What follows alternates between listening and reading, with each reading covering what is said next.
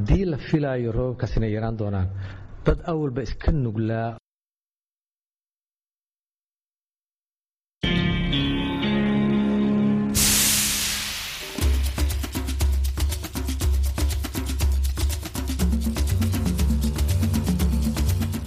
Hii ni idhaa ya Kiswahili ya Sauti Amerika ikitangaza moja kwa moja kutoka hapa Washington DC. Assalamu alaikum, mpendwa msikilizaji popote pale ulipo. Hapa studio, mimi ni Abdu Shakur Abud ni kukaribisha leo katika matangazo yetu ya Ijumaa Februari 17 mwaka 2023. Mimi naitwa Mkamiti Kibayasi. Tunakukaribisha kwa matangazo ya Live Talk ambayo sehemu ya kwanza utaweza kusikiliza moja kwa moja kupitia redio yako na sehemu ya pili kupitia mtandao wetu wa VOA Swahili.com. Na katika Live Talk hiyo basi, leo tutazingatia jukumu la wazazi na walezi katika masomo ya watoto wao shuleni.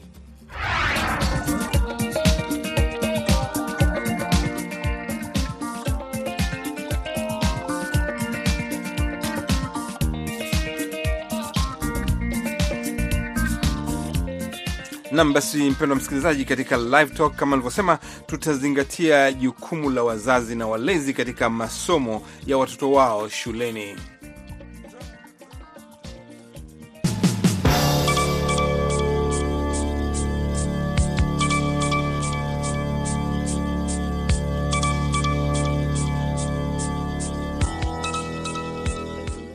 Naam, na sasa ninaanza kukusomea habari muhimu za dunia. Viongozi wa Afrika wametoa wito siku ya Ijumaa kwa makundi yote yenye silaha kujiondoa katika maeneo yanayokaliwa mashariki mwa Jamhuri ya Kidemokrasi ya Kongo DRC ifikapo mwishoni mwa mwezi ujao, jumuiya ya kikanda ya EAC imeeleza. Wakuu wa nchi walielekeza kuondolewa kwa makundi yote yenye silaha ifikapo tarehe thelathini Machi mwaka elfu mbili na ishirini na tatu kutoka maeneo yanayokaliwa kimabavu, jumuiya ya Afrika Mashariki ilisema kwenye Twitter baada ya mkutano mdogo wa kilele mjini Addis Ababa. Pia wamependekeza kusitishwa mara moja kwa mapigano na makundi yote yenye silaha na watu waliokoseshwa makazi yao kutokana na ghasia zilizotokea mashariki mwa nchi hiyo kupatiwa makazi, iliongeza. Mkutano wa nchi saba za EAC ulifanyika kwenye mkesha wa kuamkia Jumamosi katika mkutano wa kilele wa Umoja wa Afrika unaofanyika Jumamosi katika mji mkuu wa Ethiopia. Mwenyekiti wa tume ya Umoja wa Afrika Musa Faki Mahamat alisema Ijumaa kwamba chombo hicho kitakutana kuzungumzia kama kiondoe sitisho la muda kwa Mali, Burkina Faso na Guinea ambazo zina utawala wa kijeshi. Mataifa yote matatu yamesimamishwa kwa muda wanachama wao katika Umoja wa Afrika pamoja na Jumuiya ya Kiuchumi ya Mataifa ya Afrika Magharibi, ECOWAS, baada ya mapinduzi ya kijeshi tangu mwaka elfu mbili na ishirini na hivyo hayawezi kushiriki katika mkutano wa kilele wa mwishoni mwa wiki hii unaofanyika katika mji mkuu wa Ethiopia, Addis Ababa. Suala hili bado halijajadiliwa. Kutakuwa na mkutano wa Baraza la Amani na Usalama ambao utaangalia maombi haya. Kwa hivyo bado hakuna uamuzi. Kwa maana hii, Faki aliliambia shirika la habari la AFP bila kutaja muda. Wanadiplomasia wa nchi za Afrika Magharibi walianza kuzipigia debe nchi zao kurejeshwa katika umoja huo wenye nchi wanachama hamsini na tano na walikutana Alhamis na waziri wa mambo ya nje wa Komoro Doihir Dol Kamar ambaye nchi yake itashikilia urais wa kupokezana wa AU. Waokoaji wa Uturuki walifanikiwa kumtoa kijana mdogo akiwa hai kutoka kwenye vifusi vya jengo lililoporomoka saa mia mbili na sitini baada ya tetemeko la ardhi lenye ukubwa wa 7.8 kwa kipimo cha Richter lililotokea kusini mashariki mwa Uturuki na Siria. Shirika la habari la serikali ya Uturuki Anadolu limeripoti Ijumaa. Osman Halebie mwenye umri wa miaka kumi na minne alipelekwa katika hospitali huko Antakya. Baadaye wanaume wawili Mehmet Ali Sakiroglu mwenye umri wa miaka 26 na Mustafa Asi mwenye umri wa miaka thelathini na mitatu waliokolewa kutoka vifusi vya jengo hilo hilo, shirika la habari DHA lilieleza. Baada ya kuokolewa, Asi alimwomba mtoto wake mchanga kwa njia ya simu ya mkononi akiwa na wazazi wake, kulingana na Reuters. Zaidi ya watu elfu arobaini na moja nchini Uturuki na Siria wameuawa katika tetemeko la ardhi na maelfu wamekoseshwa makazi. Unaendelea kusikiliza habari za dunia kutoka idhaa ya Kiswahili ya Sauti ya Amerika, VOA, inayotangaza kutoka hapa Washington DC. Rais wa Ukraine Volodymyr Zelensky anatarajiwa kuhutubia mkutano wa kila mwaka unaohusu usalama huko Munich leo Ijumaa kwa njia ya video. Mwaka jana waliohudhuria mkutano huo walimsihi rais wa Russia Vladimir Putin kutoivamia Ukraine. Mwaka huu mkutano huo unafunguliwa siku chache kabla ya maadhimisho ya Februari 24 ya uvamizi huo. Zelenski alisema katika hotuba yake ya usiku kwamba watu mia moja na mmoja wameachiliwa kutoka mikononi mwa Russia siku ya Alhamis.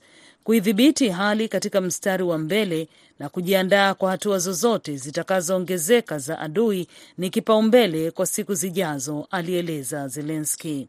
Kusonga mbele na ukombozi zaidi wa ardhi yetu ni kipaumbele ambacho tunakiandalia kwa uangalifu, alisema. Wizara ya ulinzi ya Uingereza imesema katika taarifa zake za kila siku za kijasusi kuhusu Ukraine kwamba wizara ya ulinzi ya Russia na mkandarasi wake binafsi huenda wameathirika majeruhi 175,000 hadi laki mbili tangu kuanza kwa uvamizi huo ambapo takriban watu elfu arobaini hadi elfu sitini waliuawa ikiwakilisha uwiano mkubwa wa wafanyakazi waliouawa.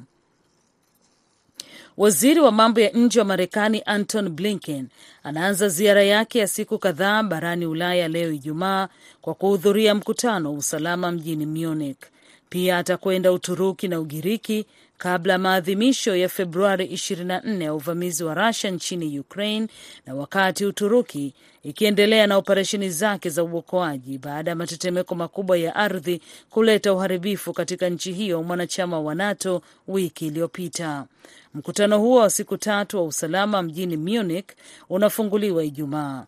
Makamu wa rais Marekani Kamala Harris, kansela wa Ujerumani Olaf Scholz, rais wa Ufaransa Emmanuel Macron, mkuu wa NATO Jens Stoltenberg na mwanadiplomasia wa ngazi ya juu wa China Wang Yi watakuwa miongoni mwa wale watakaohudhuria mkutano huo wa kila mwaka. Mjini Munich, Blinken atashiriki katika mfululizo wa mikutano ya kujadili kuendelea kuiunga mkono Ukraine na msaada kwa Uturuki na watu wa Siria baada ya matetemeko makubwa ya ardhi, wizara ya mambo ya nje ya Marekani imeeleza. Video zilizobandikwa kwenye mitandao ya kijamii zikidaiwa kuwaonyesha waandamanaji wakiandamana katika miji kadhaa nchini Iran siku ya Ijumaa.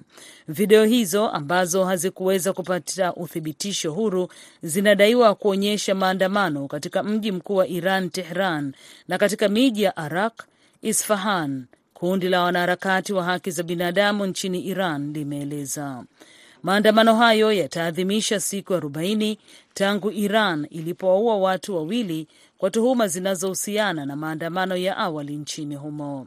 Maandamano awali yalizuka mwezi Septemba baada ya Mahsa Amini, mwanamke wa Kikurdi mwenye umri wa miaka ishirini na miwili, raia wa Iran aliyekamatwa kwa kuvaa skafu yake ya kichwa vibaya. Siku chache baadaye alifariki akiwa mikononi mwa polisi. Waendesha mashtaka wa serikali Marekani Alhamis walimwomba jaji kumpa mwanamuziki R Kelly kifungo cha miaka ishirini na mitano zaidi gerezani kwa kosa lake la picha za ngono na ushawishi mwaka jana huko Chicago, ambayo ingeongezea miaka thelathini aliyoanza kuhudumu hivi karibuni katika kesi ya New York.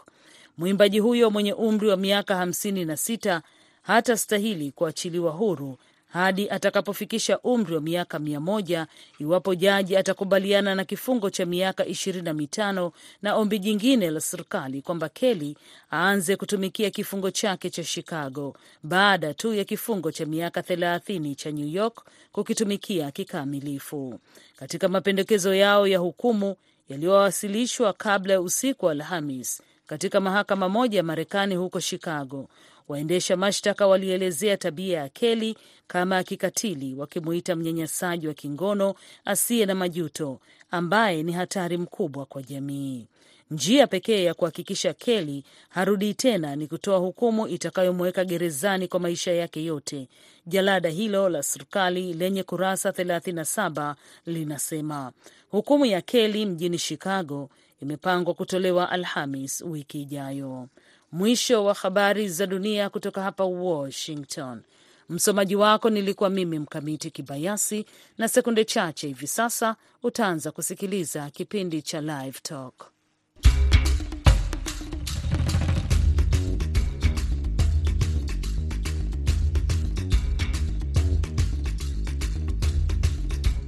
Nam, asante sana Mkamiti kwa taarifa hiyo ya habari. Na sasa tukianza kipindi chetu cha Live Talk, ambapo hii leo tunazungumzia juu ya jukumu la wazazi na walezi katika masomo ya watoto wao.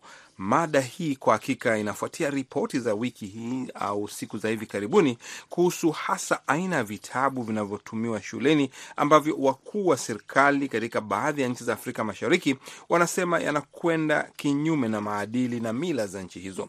Katika muktadha huu, wiki hii waziri wa elimu, sayansi na teknolojia wa Tanzania Adolf Mkenda alipiga marufuku vitabu 16 kusomeshwa shuleni, na katika taarifa yake waziri amewahimiza wazazi kukagua mabegi ya wanafunzi ili kuhakikisha vitabu hivi havitumiki nyumbani. Sasa hapa ndipo linakuja swala, kwa nini wazazi hawafahamu vitabu watoto wao wanasoma au wanakuja navyo nyumbani? Na je, wazazi hawashiriki katika kupanga mitaala ya watoto wao shuleni? Hapa nadhani ndipo tunaanza mjadala wetu katika Live Talk. Kutusaidia kwenye laini ya simu kufanikisha hapa kwa hivi sasa, tuko pamoja na Mgunga Mnyanywele, mwanzilishi wa taasisi ya Baba Watoto huko Tanzania, na Judi Kihumba Judi Kihumba, mwanaharakati wa afya akili kwa kina mama baada ya kujifungua, na naarifiwa kwamba Bupe Mwabenge, mwana saikolojia, pia yuko pamoja nasi. Karibuni katika Live Talk. Asante sana. Asante sana. Sasa kama mlivyosikia, karibu karibu, asante, karibu. Kama mlivyosikia, lazima labda tuanze na wewe Mgunga, huko Tanzania. Ni kwamba kama tunavyojua na kama nilivyosema, vitabu kumi na sita vimepigwa marufuku. Hii swala kubwa linajitokeza, vipi vitabu vimeweza kuiwasili katika shule kusababisha hali kama hii ambapo inatusababisha kuzungumza? Je, watu walikuwa hawajui, vimeingia vipi? Ah, ah, labda tuseme tu kwamba kwa mazingira angalau mpaka taarifa tulizonazo mpaka sasa hivi uh, utaona kwamba aina ya vitabu vinavyozungumzwa ambavyo vimetajwa na aina ya shule au uh, tuseme aina ya shule ambako vitabu hivi vinatumika pengine katika mchakato wa kiudhibiti haikupata haikupata kuwa rahisi sana, kwa sababu uh, utakuta kwamba si vitabu vinavyotumika hasa kwa mfano kwenye shule za umma. Eh, una hata shule ambazo pengine tunasema zinatumia Kiingereza, sio shule zote. Utakuta kwamba tunalo daraja la aina fulani ya shule ambazo zinatumia mitaala ya nje uh, kama ya Uingereza na wapi eh, na mataifa magharibi. Kwa hiyo aina hii ya shule ambayo ndio maana hata hivi vitabu ukiangalia vyote kwa Kiingereza uh, aina hii za shule ambazo zina, jina ambalo ni maalumu ama ndio maarufu na kusema ni shule za kimataifa utakuta uh, uh, uh, labda labda hakukuwa na udhibiti wa kutosha. Ni vigumu kueleza vimeingiaje ingiaje, lakini nafikiri mamlaka husika uh, za, za, za udhibiti wa ubora wa elimu wa taifa au zinaoregulate kwa ujumla uh, masuala ya elimu Tanzania uh, ni kana kwamba uh, yake ya kuingia ndani na kuangalia kwa kina eh, uh, kinachofundishwa katika shule hizi zinazoitwa za kimataifa, kwa leseni ya kimataifa. Nafikiri hayo ni mawazo, na ukiongea na watu wengi sijapata mimi kwa kweli fursa ya kuhoji kwa kina hata kwa mamlaka husika, lakini ni kwamba labda udhibiti haukuwa mzuri sana. Ni kama shule zimeachiwa uhuru na bahati mbaya sana, bahati mbaya sana, ukisoma ukiangalia, bahati mbaya labda, lakini ukiangalia hivi vitabu havipo havipo kwenye lugha ya ya ya, ya iliyozoeleka ya kuudhi. Pengine ingekuwa ni lugha ile ya kuzoeleka ya kuudhi kwenye masuala yanayohusiana na na afya ya uzazi, na ungekuta pengine ingejulikana mapema sana. Lakini moja ni kwamba nafikiri vimetengenezwa katika kiwango fulani ambacho unahitaji uwe na macho manne, sio mawili, ili kuweza kugundua mm. kuna kitu hakiko sawasawa na, na na na pia Uh, labda niseme pia kwamba kwa kuwa nimezungumzia shule za madaraja fulani zinazotumia mitaala ya kimataifa, kwa hiyo hata aina ya wazazi na walezi wa watoto hawa utakuta kwamba pengine ni, ni wale ambao wana, wana, wana itikadi na mitizamo ambayo wao kwao hawaoni shida haya ambayo yanazungumzwa, kwa sababu hata katika mataifa yetu bado tuna hiyo changamoto. Kuna Watanzania wa ambao sio Watanzania, lakini wako wanaoona kwamba mambo haya hayaendani na maadili yetu, na wako ambao wanasema wako huru, watu huru sana, wanasema hapana, haya mambo ni sawasawa tu, ni uhuru wa mtu. Kwa hiyo pengine aina ya wazazi na walezi wa watoto hawa katika shule za aina hii ni kundi hilo la wale ambao hawakupata kuona shida. Sasa kilichotokea mpaka ikavuja ikafikia Eh, manunguniko hilo uh, sasa siwezi kusema nalifahamu fika. Naam, kabla ya kuzungumzia kama unavyozungumzia mambo yanayozungumziwa katika vitabu hivyo, hebu tuende kwa Judi kwanza. Huko Kenya watu wamepokeaje swala hili?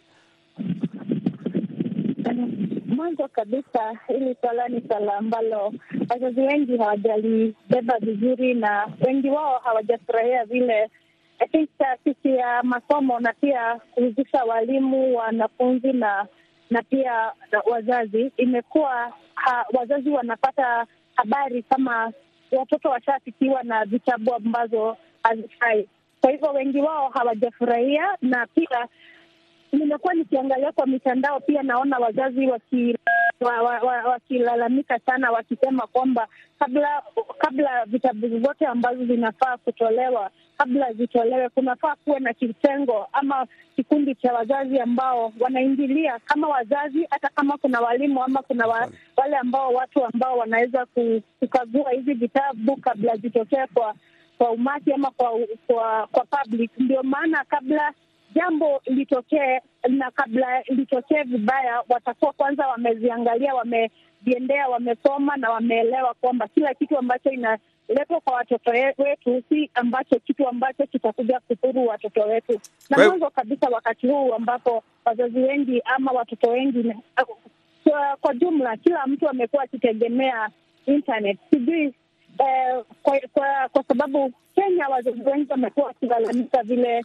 about internet guidance na uh, parental guidance. Na pia kwa vitabu, kwa kila jambo ambayo inaleta habari kwa wananchi, na sana sana kwa watoto ambao ni wachanga ambao hawafai kupatiwa mambo ambayo haifai, kwa sababu tukiwaharibu wakati huu wakiwa wachanga ni kumaanisha tunaharibu wakati huu na pia tunaharibu mwisho wa, wa maisha yao ya usoni. Kwa hivyo wazazi wengi hawajaichukulia hii jambo mzuri. Kabla sijamwacha mkamiti aulize swali moja, na kuuliza Judi, swala hilo la vitabu ambalo limepigwa marufuku Tanzania limejitokeza pia Kenya?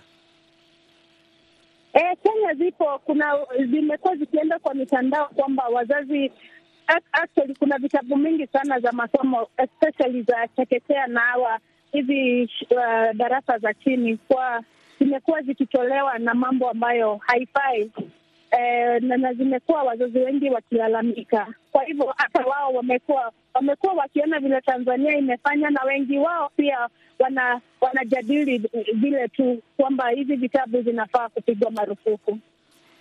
Nashukuru sana uh, Judy kwa mchango wako. Mimi ni mkamiti na moja kwa moja na swali langu nalipeleka kwa Bupe mwa Benge huko Tanzania. Kama walivyosikia washiriki wa awali, uh, vitabu hivi vimeandikwa katika lugha ya Kiingereza.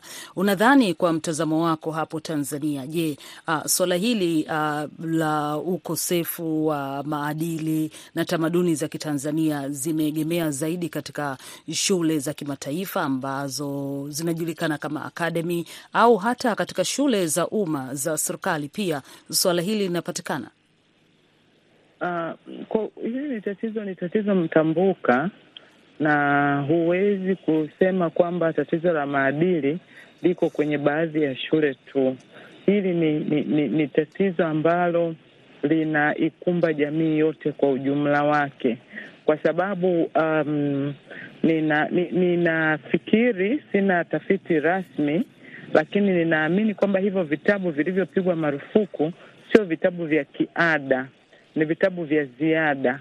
Huku kwetu Tanzania kwenye mtaala huwa tuna vitabu vya kiada na vitabu vya ziada. Vitabu vya kiada ni vile ambavyo vinakuwa vi, vi, viko authorized na na mfumo wa elimu kwamba hivi ndio vitatumika kwa ajili ya kufundishia na kujifunza, lakini kila shule haizuiliwi kuwa na na, na, na vitabu vya zaidi kama kuongezea maarifa, kama kuwapa watoto kujisomea. Kwa hivyo vitabu ambavyo tunavizungumzia hivi sio vitabu ambavyo vilikuwa authorized na mfumo, ni vitabu vya kiada, na kwa hiyo ni vitabu ambavyo vingeweza kuwepo popote kwenye shule yoyote, na ni vitabu ambavyo vingeweza kusomwa na mtoto yoyote, na hivi vitabu vilikuwa vinapatikana mahali popote. Kwa hiyo huwezi kusema tu viko kwenye kwenye kwenye kwenye shule za namna fulani. Na watoto hawa wote wana wana access na internet, na huyu mtoto wa kwenye shule hii anaweza yeye akawa hana simu ya mkononi, rafiki yake akawa anayo. Kwa hiyo ni, ni, ni, ni, ni, ni naweza kusema kwamba tunapoongelea suala la changamoto ya kimaadili kwa watoto haipo tu kwenye shule za namna fulani, ipo kwenye jamii yote kwa ujumla wake. Sawa basi, uh, Abdu Shakuru, tuna uh, mshiriki ambaye ni mzazi naye ametoa maoni yake kuhusiana na mada hii tunayozungumza. Hebu tumsikize kwanza, kisha tutarudi kwa washiriki tuliokuwa nao. Tatizo hili la kuharibika kwa maadili yetu, kumomonyoka kwa maadili yetu, kukithiri kwa mambo machafu na maovu kwenye jamii yetu yanatokea zaidi ya kwenye shule lakini kwenye shule inakuwa tatizo kubwa zaidi, kwa sababu taasisi zinaamua kurasimisha uovu, taasisi ambazo tumeziamini zitusaidie malezi ya watoto wetu, taasisi ambazo tumeziamini zituendelezee maadili ya Mtanzania, inakuwa inafanya kazi kinyume chake, yaani yenyewe inaondoa maadili yetu, inaharibu mustakbali wa jamii yetu, kwa sababu unapoharibu watoto ina maana unaharibu mustakabali wa jamii. Sasa tatizo linakuwa kubwa, na hivi vitabu na nadhani vingi vilivyopigwa marufuku sasa, vingi vinatumika katika hizo shule zinazoitwa academy, na kupitia huko pia zina vinasambaa katika jamii na labda kwenye dokto. Mimi binafsi sijaviona zaidi ya kuona zile kwenye picha, lakini kama kweli vitabu vile viko kwenye nchi yetu, basi ni mtihani mkubwa, kwa sababu mtoto unapomweka kwenye masuala maovu kama yale na ukaitia kwenye mtoto wake kwamba vile ndio anavyotakiwa awe, ni mtihani mkubwa sana. Sasa sisi kama Waafrika, kama Watanzania, tuna mila zetu, tuna maadili yetu, tuna mipaka ya nini kifanyike kwa mtoto au kwa mtu wa rika gani na nini kifanyike wapi. Sasa hizi shule zinapokuja zikatuharibia hii utaratibu, ukweli unakuwa mtihani mzito. Sisi tulitarajia shule ndio ziwe msaidizi mkubwa wa kuchunga maadili yetu na kuendeleza maadili haya katika vizazi. Tumesikia maoni hayo yametolewa, muhimu kabisa. Lakini tukija kwako kwa Mgunga, swala langu kubwa sasa, tunazungumzia tunasema maadili.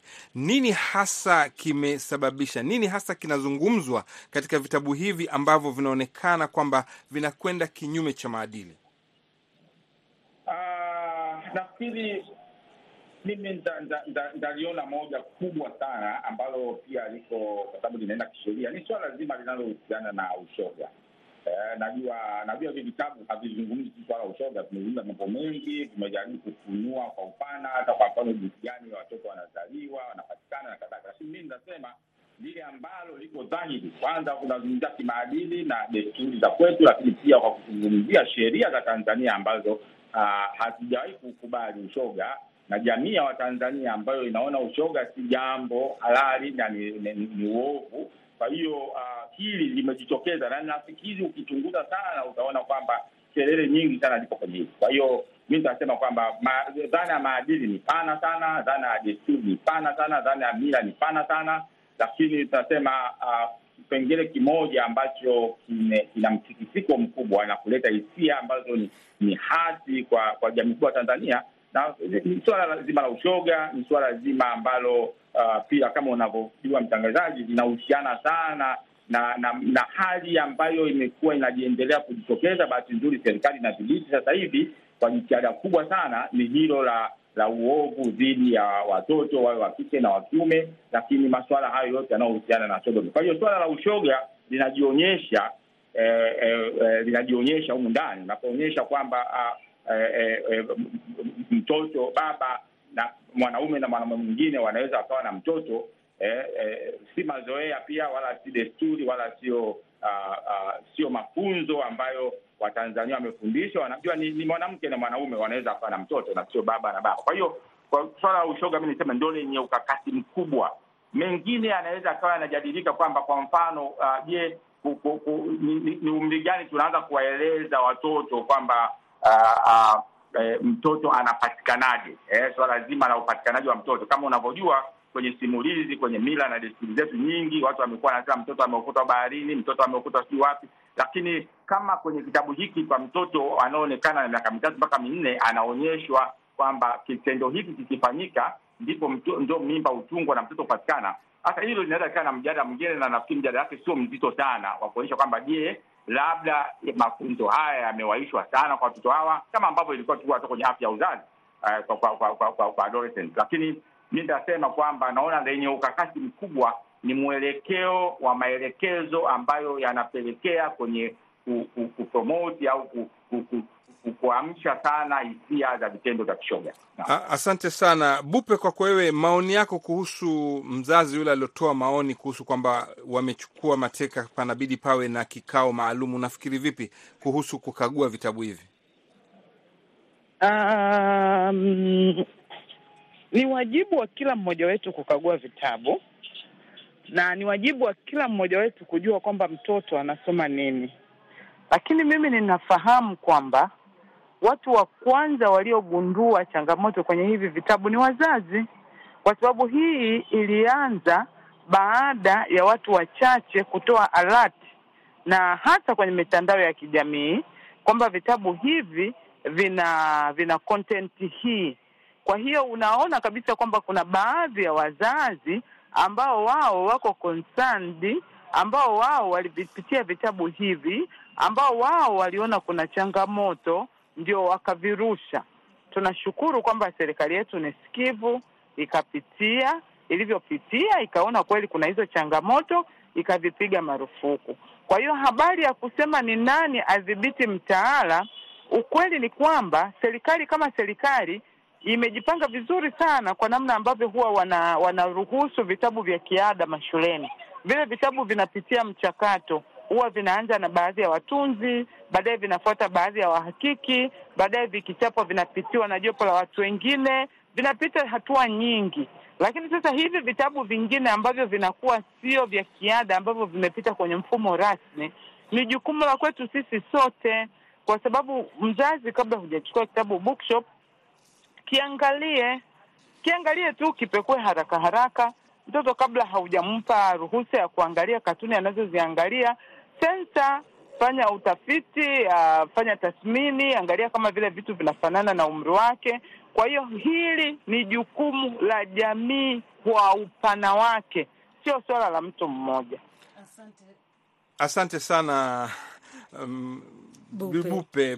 Mkamiti, unaona sasa swala hili limekuwa zito kidogo, kuna mambo mengi kabisa haswa na wakati tunaendelea na mjadala huu, Abdu Shakur Abud, fahamu kwamba huko uh, nchini Uganda leo Rais uh, Yoweri Museveni amerudia kauli yake hile ya kusema kwamba yeye maswala ya ushoga nchini mwake hayatastahimiliwa kabisa. Basi ametaka kanisa vile vile kuangalia kwamba tabia hii haiwezi kuja. Kwa hivyo inaonekana kwamba kuna shinikizo fulani, lakini katika muda unaokuendelea hivi sasa, nafikiri nusu saa hii ya kwanza katika redio tunakamilisha. Msiondoke kando ya redio yako, na wageni wetu tunaomba mbaki hapo hapo. Tutarudi sasa hivi katika sehemu ya pili, Live Talk, Sauti ya Amerika.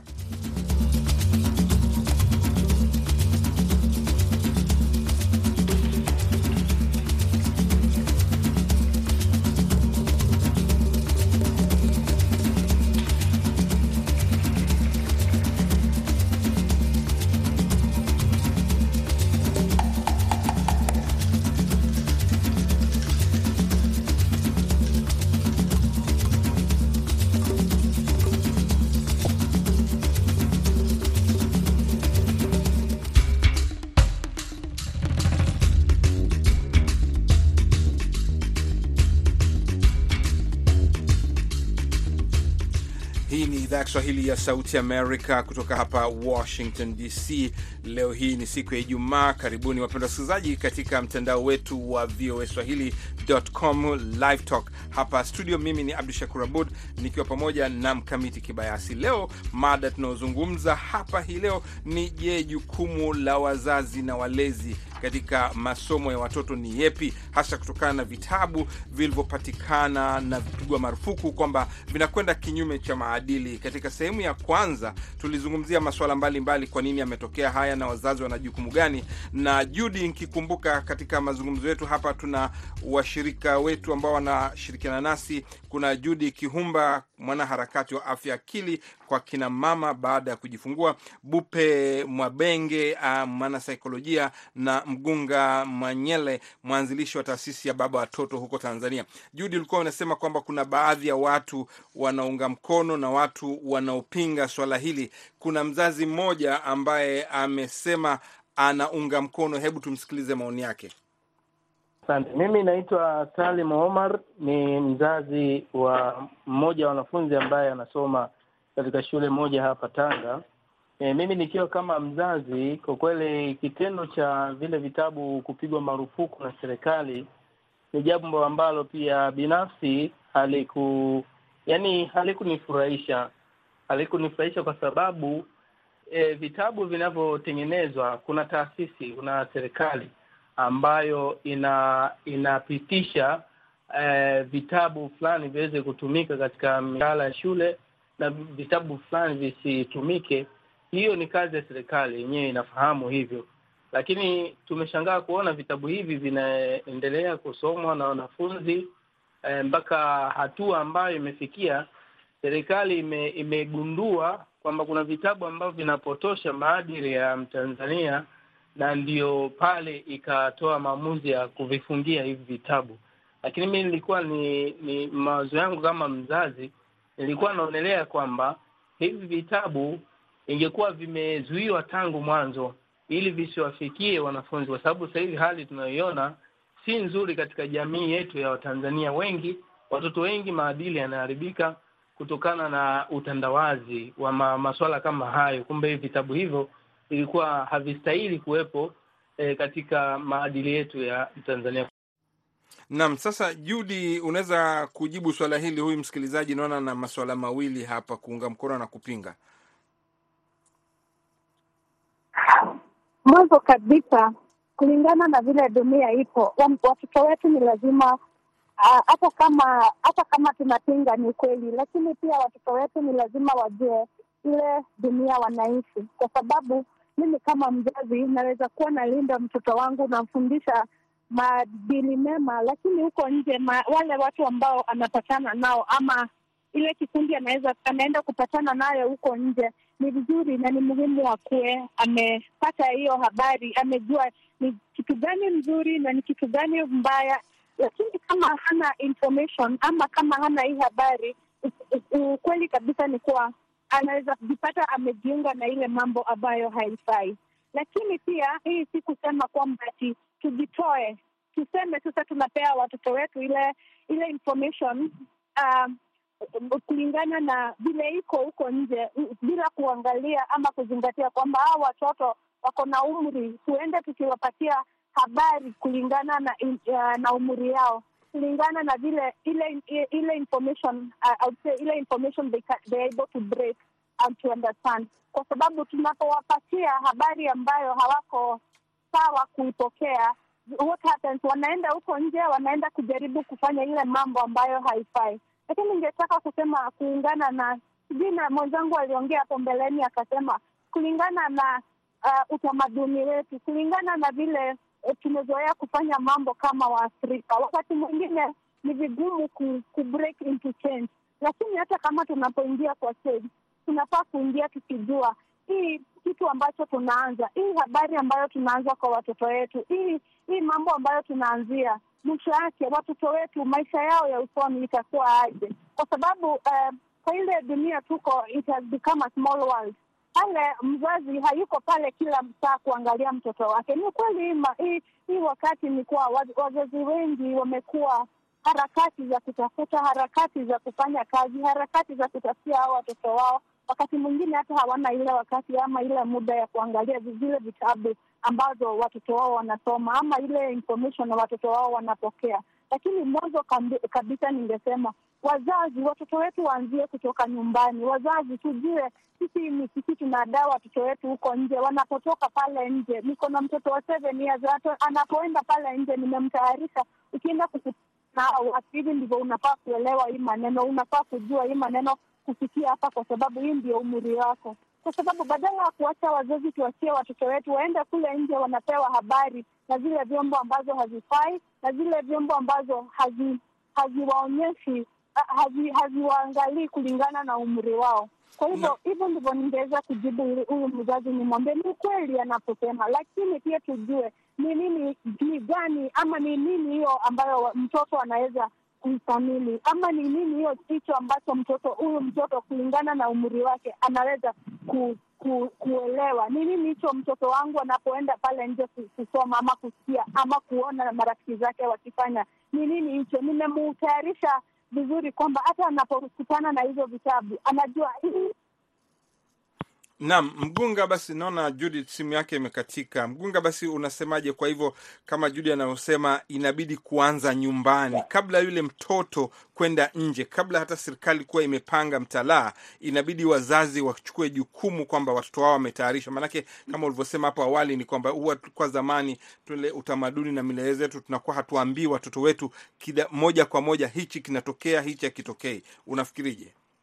Mimi nakubaliana kabisa na wewe. Naomba niseme hivi, uh, mkakati wa awali kabisa na ambao ni endelevu wa msingi wa kwanza kabisa ni malezi bora, malezi bora, malezi bora. Shida ipo kwenye malezi. Hapa nilipo nimeshika kitabu ambacho bahati nzuri serikali yetu imezindua mwaka jana, mwongozo kwa ajili ya malezi ya familia, parenting, malezi malezi bora kwa ajili ya kujenga familia bora kwa sababu serikali pia imegundua kwamba shida kubwa ambayo ipo ni malezi. Hauwezi ukasema kila kitu serikali itafanya, huwezi ukasema walimu kama walezi ndo wataachia mzigo. Kwa hiyo mimi nakubaliana kabisa kwamba mahala pa kuanzia ni kujenga uwezo wa sisi wazazi. Unajua, tuna changamoto kwamba uh, tuna kwamba kwa sababu mimi mgunga nimezaa, kwa sababu mimi dada fulani nimezaa, kwa hiyo najua kulea. No, dunia imebadilika, na ndio maana hata huu wimbo wa kusema mila na desturi tunautamka katika muktadha fulani, lakini haupaswi kutuweka kifungoni, kwa sababu dunia inabadilika. Kwa hiyo huwezi ukaendelea kulea watoto kwa jinsi ulivyolelewa wewe wakati huo miaka ishirini au thelathini ilipopita. Sasa nachotaka kuona hapa ni kwamba kuwe kuna jitihada kubwa. Kwanza ajue mzazi au mimi mzazi mwenyewe nijue kwamba dhamana ya kwanza ya ya ya, ya, ya, ya ustawi wa mtoto wangu ni mimi mzazi mlezi. Kwa hiyo malezi yakiimarishwa Maanake hata huu mwongozo kuangalia serikali uko vizuri sana na umeshaanza kurol, umeshaanza sasa hivi kufanyiwa kazi. Kuna michezo ya redio sasa hivi na rushwa inaelezea mambo ya malezi bora, kwamba mimi mzazi nijifunze, it's not automatic kwamba kwa sababu mimi ni baba basi najua kulea. Nichukue kabisa uamuzi mgumu wa kukaa na kujifunza. Mtoto huyu katika zama hizi za teknolojia, ambayo nitashindwa kumzuia kuangalia TV, nitashindwa kumzuia kwenda kuangalia sijui eh, au kuwa na simu.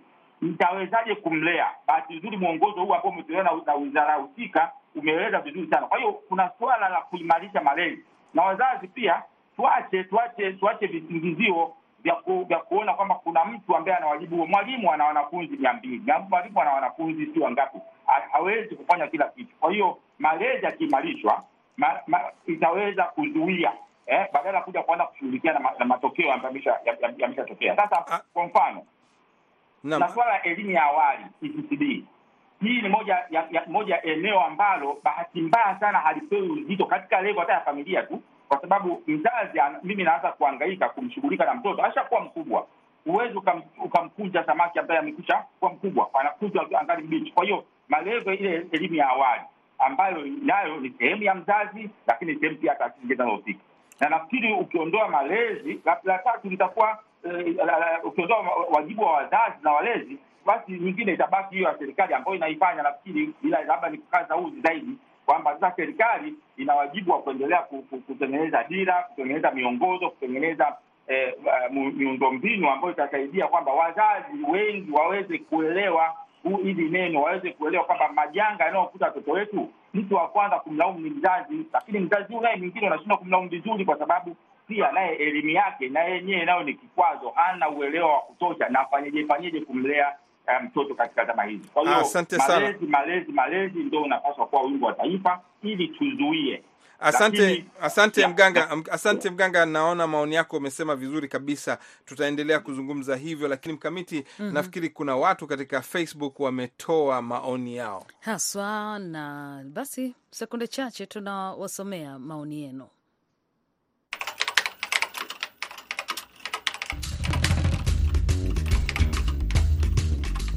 Naanza naye huyu anaitwa Mwamaja Mkahama, anatokea huko Tanzania. Ameandika yeye binafsi anaona wazazi na walezi wanapambana kuwasomesha, ila baadhi yao watoto wanapenda utoro. Naye Khadija Nyonyi anasema naona damu yo kutoka Dar es Salaam, samahani. Jukumu la mlezi kwa mtoto ni kuhakikisha unafuatilia maendeleo yake ya shule katika kuzingatia masomo na mwenendo mzima wa matendo yake. Media Trix Masebe yeye anapatikana huko Kenya, eneo la Kitale. Yeye anasema ni lazima utekeleze uwajibikaji wa kumweka pia Mungu mbele. Naye Jonas Said Mwaya kutoka Arusha anasema witiko wa wazazi kwa watoto wao bado mdogo, kwa sababu hawazingatii masomo ya watoto wao. Mpelo Sekela Nyanda yeye anapatikana Tanzania, ameandika kwa ujumla, wazazi ni wagumu sana kufuatilia watoto wao wakati wakiwa shuleni. Wengi wao hulaumu sekta husika, wakati mzazi anapaswa kukaa na mtoto wake karibu ili kujua mwendelezo wake. Pia wazazi tutambue uwepo wa walimu na watoto wetu kuliko kulaumu walimu, wakati wewe mzazi unapaswa kwenda kuona, kuonana na mwalimu ili kujua mwenendo wa mtoto wako uko vipi katika muda anaokuwepo huko shuleni. Naam, sasa tukiangalia kama vile Maganga alivyosema ni jukumu la wazazi, lakini mm -hmm. hatuwezi kutwika wazazi jukumu hilo peke, peke yao, kwa sababu kama alivyosema kuna ile uwezo wa kufahamu mambo yanakwenda shule mm -hmm. na mambo yanayoingia katika hali ya hii leo. Kama mmoja alikuwa akizungumzia mtandao, utandawazi umebadilika, wazazi watu hawafahamu namna gani kudhibiti. Sasa Bupe, wewe kama mtaalamu wa saikolojia, unafikiri wapi inaweza kutokea? Maanake tumezungumzia sasa hapa maswala haya yote, tumeona ni kwamba yamejitokeza kwa sababu ukaguzi pengine haupo au wazazi wanashindwa, lakini kwa ujumla mtandawazi na kadhalika, unafikiri inachangia vipi? Uh, utandawazi na teknolojia na mitandao ya kijamii ina, ina, ina mchango hasi na ina mchango chanya. Uh, changamoto iliyopo ni kwamba watoto wa zamani wao walikuwa wanafichwa habari. Ndio maana zamani watoto walikuwa wanaambiwa kwamba watoto wanapatikana mtoni, watoto wananunuliwa hospitali. Watoto walikuwa wanafichwa habari ambazo ni hatarishi kwa afya yao ya uzazi mpaka wanapofika umri ambao wanapaswa kuelewa. Lakini mitandao sasa hivi inajikuta imewaexpose watoto katika elimu ambayo ni zaidi ya umri wao wa, kwa namna ambayo hata kama mzazi angetaka kuficha, mitandao yenyewe inafunua. Lakini katika kufunua huko pia inafunua zaidi ya umri wa mtoto, lakini pia wakati mwingine inafunua kwa namna ambayo ni potofu, na kwa sababu hiyo basi lazima mzazi aende hatua kadhaa mbele, badala sasa sasa hivi ya kuzuia kwamba simpi mtoto simu, mfundishe kwa nini simu ina uzuri na ubaya upi, mfundishe kwamba uh, social media ina uzuri na ubaya upi, mfundishe mtoto kwamba ni nini akifundishwa kina madhara hiki na nini hakina madhara haya. Lakini tatizo kubwa tulilonalo sasa ni wazazi wao wako nyuma ya ulimwengu. Yaani watoto wakiwa wanaenda sambamba na ulimwengu na utandawazi na mitandao ya kijamii, wazazi wao wako hatua kadhaa nyuma kwenye malezi, wasijue namna sasa ya kuendana na namna ya kulea watoto katika kipindi hiki cha utandawazi. Sasa nini la kufanya? vinazidi kuwa na shida, mzazi anasema anamzuia mtoto simu, anaishia hapo, lakini hajui kwamba kumbe malezi sasa hivi ni zaidi ya kuzuia, ni more of kumpa mtoto habari ambayo zinamsaidia kujua namna sahihi ya kuendana na ulimwengu huu tulionao. Lakini sasa utafanya vipi? Kwa sababu mzazi yule hana uwezo ule, au wale wazazi hawana uwezo wa kupata hizo simu za mkono au kuingia katika internet. Kuna hilo moja, utawaelimisha vipi na nini kufanya? Na upande wa pili, ukichukulia mfano moja muhimu ambao inazungumzwa hapa tapa Marekani na kwingineko, mtandao kweli umevuka mpaka, watu wanashindwa kudhibiti. Lakini kama mfano China, TikTok wamezuia kile ambacho vijana au watoto wanaweza kuona. Je, unafikiri hiyo itaweza kusaidia au vipi kuweza kubadilisha hali hiyo? Uh, mimi kama mwanasaikolojia na kada zote zinazohusiana na na, na, na, na, na, na tasnia hii, wajibu wetu wa kwanza ni ku, ku, kuwasaidia wazazi kufahamu malezi ni nini na namna sahihi ya kulea. Huo ni wajibu wetu wa kwanza. Wanaweza wasiwe na mitandao ya kijamii, wanaweza wasiwe na utandawazi, lakini kuna vitabu vya kusoma, kuna washa mbalimbali kuna redio kama sasa tuko hapa kwenye redio, wazazi wanaotusikiliza wanafumbuka macho. Lakini namna ya pili ni kuinfluence policy, eh, ni kuinfluence mifumo ya sera, kwamba serikali tusaidie kutengeneza sera ambazo zitamlinda mtoto, kama nchi zingine zinaweza kudhibiti ni nini mtoto aweze kuona na nini mtoto asiweze kuona. Tusaidiwe kutengenezewa sera ambayo itatusaidia kuwadhibiti watoto kulingana na umri na namna gani wanaweza wakaingia kwenye mifumo, lakini pia kuwe na udhibiti wa ni nini kitafanyika iwapo itaonekana mtoto amekuwa exposed kwenye kitu ambacho hakutakiwa kuwa exposed.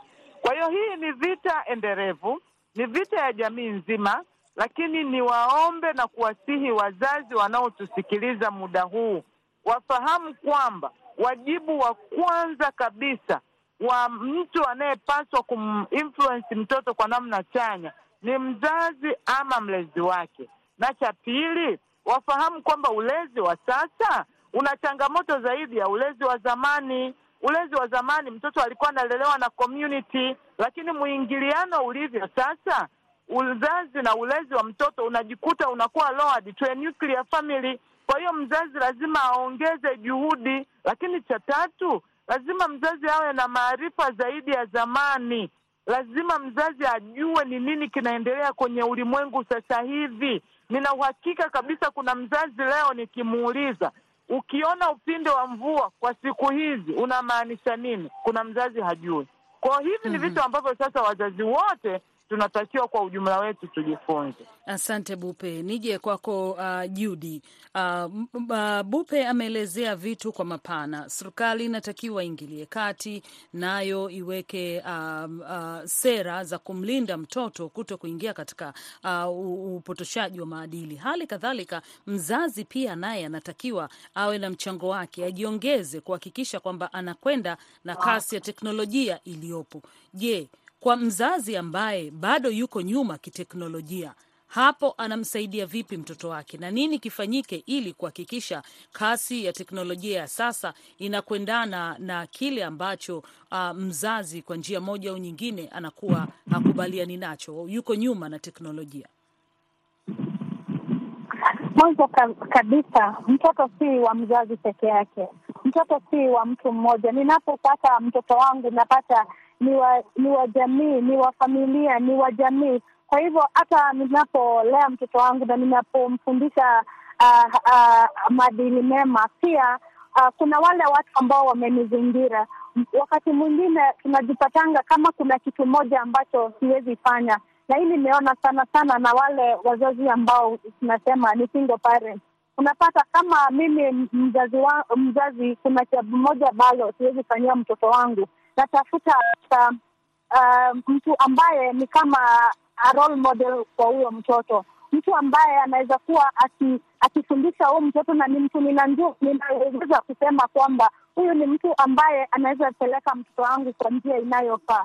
Wakati huu tuko na tuko na ma, tuko na makanisa, tuko hata na kule msikitini ambacho tuna, ambapo tunaweza sema hapa ndipo watoto wetu wanapata habari njema, hapa ndipo watoto wetu tunajua ile information ama ile habari ambayo wanatoa hapa ni habari ambayo inawafaa, kwa sababu wanapelekwa kulingana na ku- ku- ku- kufuatilia kitabu cha Mungu. Hivyo ningesema kwamba mtoto hata kama mzazi anajua hii hii hii hii kwa hii teknolojia siko mzuri sana, lakini ninajua eidha mtu kwa familia ama kwa kwa kanisa ama kwa kikundi ambacho nina, ninaweza kuona kwamba mtoto wangu anaweza uh, tosheka hapa, na nikuwe nikifuatilia mtoto tu anapoenda anasoma. Na shida kubwa sana kwa uzazi ambayo tuko nayo ni kwamba wazazi wengi tumeacha watoto wetu wafundishwe na ulimwengu badala ya sisi ndio ambao tunawafundisha.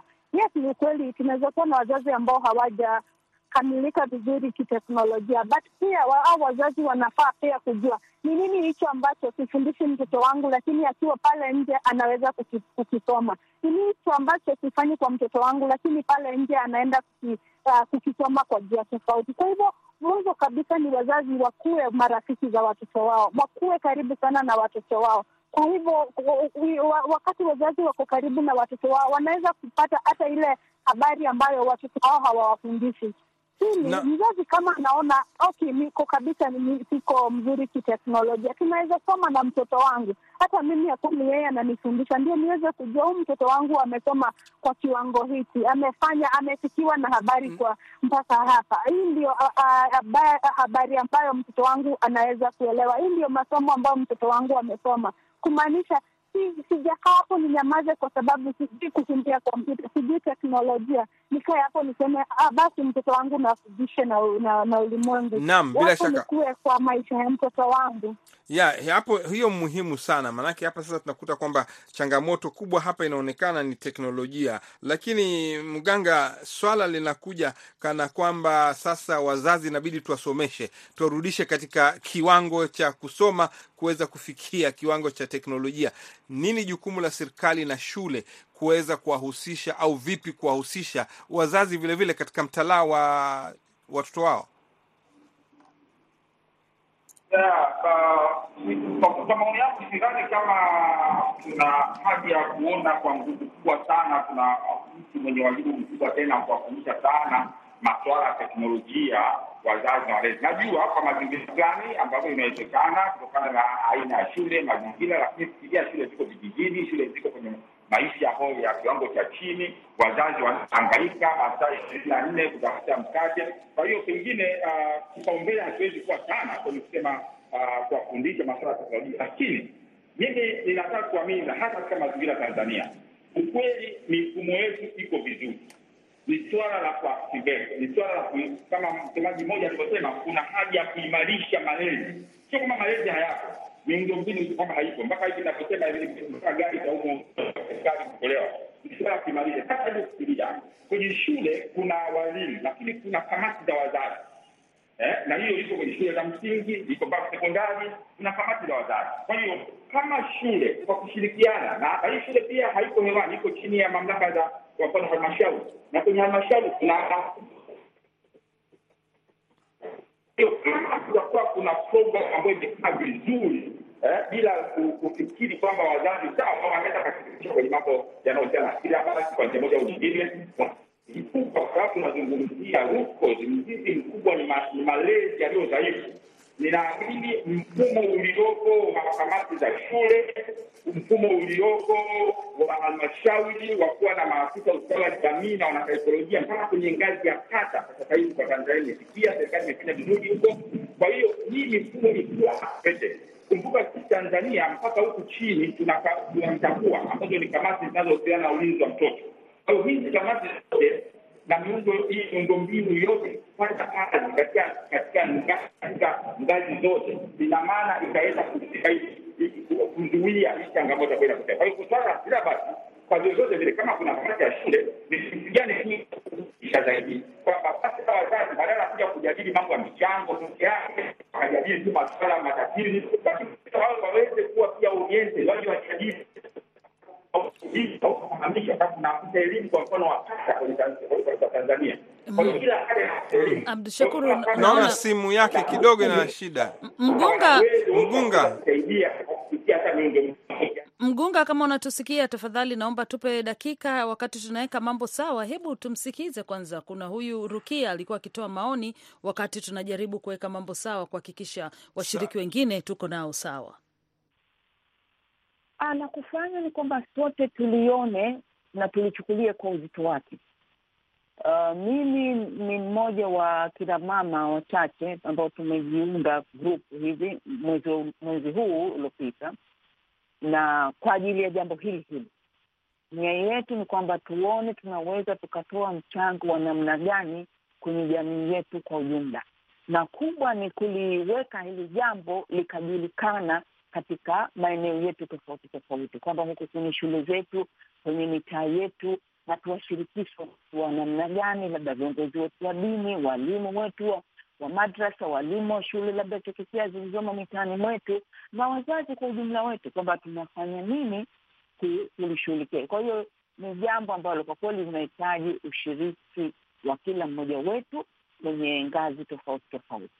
Uh, sisi tume, mimi binafsi kama mama nimefurahi, na kwenye kundi letu hasa tumefurahi kwamba angalau serikali ime, imeona hiyo au angalau hiyo wizara ya elimu imeona hilo. Kwa kweli ni hatua kubwa, na sisi tumeshukuru pale limefanyika, na sisi tunajitahidi kwa kadri tunavyoweza kuwashirikisha, kama nilivyosema, watu wa ngazi mbalimbali. Hiyo sisi kwenye hii grupu letu tunajipanga kwamba tuwaendee viongozi wa dini ambao wao na taasisi zile nyingine za dini ambazo zina zinasimamia misikiti labda au madrasa, na kupitia kwao watusaidie kueneza ujumbe wetu ili ufike huko na waumini na wanajamii kwa ujumla waupate, kwa sababu ni mtihani mkubwa, na kama nilivyosema, unahitaji ushiriki wa kila mmoja katika kupambana dhidi ya uovu huu. Muda unakamilika, unamalizika hivi punde. Uh, turudi kwako Bupe haraka tu. Tunaona kwamba watu wanasema wazazi na kusomesha mtoto ni watu wengine pamoja. Wewe umesema kwamba hali imebadilika, unafikiri hiyo changamoto inaweza kutokana na vipi? Maanake kama ilivyokuja, umesema familia imekuwa nucleus, mtu amekuwa yeye, baba, mama na watoto, majirani hawapatikani au jamaa. Vipi kupambana na hali hiyo?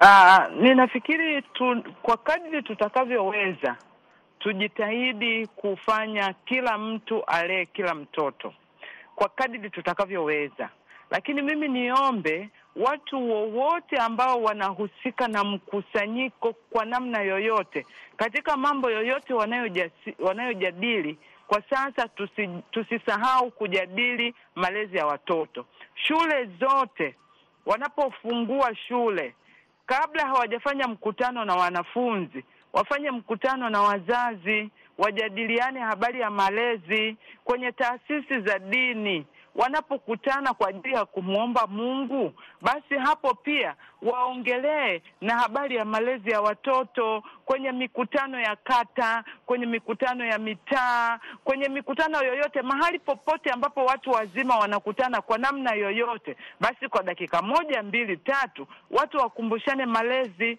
lakini kila Asante. mmoja wetu akumbuke na ajihusishe na mtoto wa mwingine kwenye ukubwa wa familia, tunaita extended family.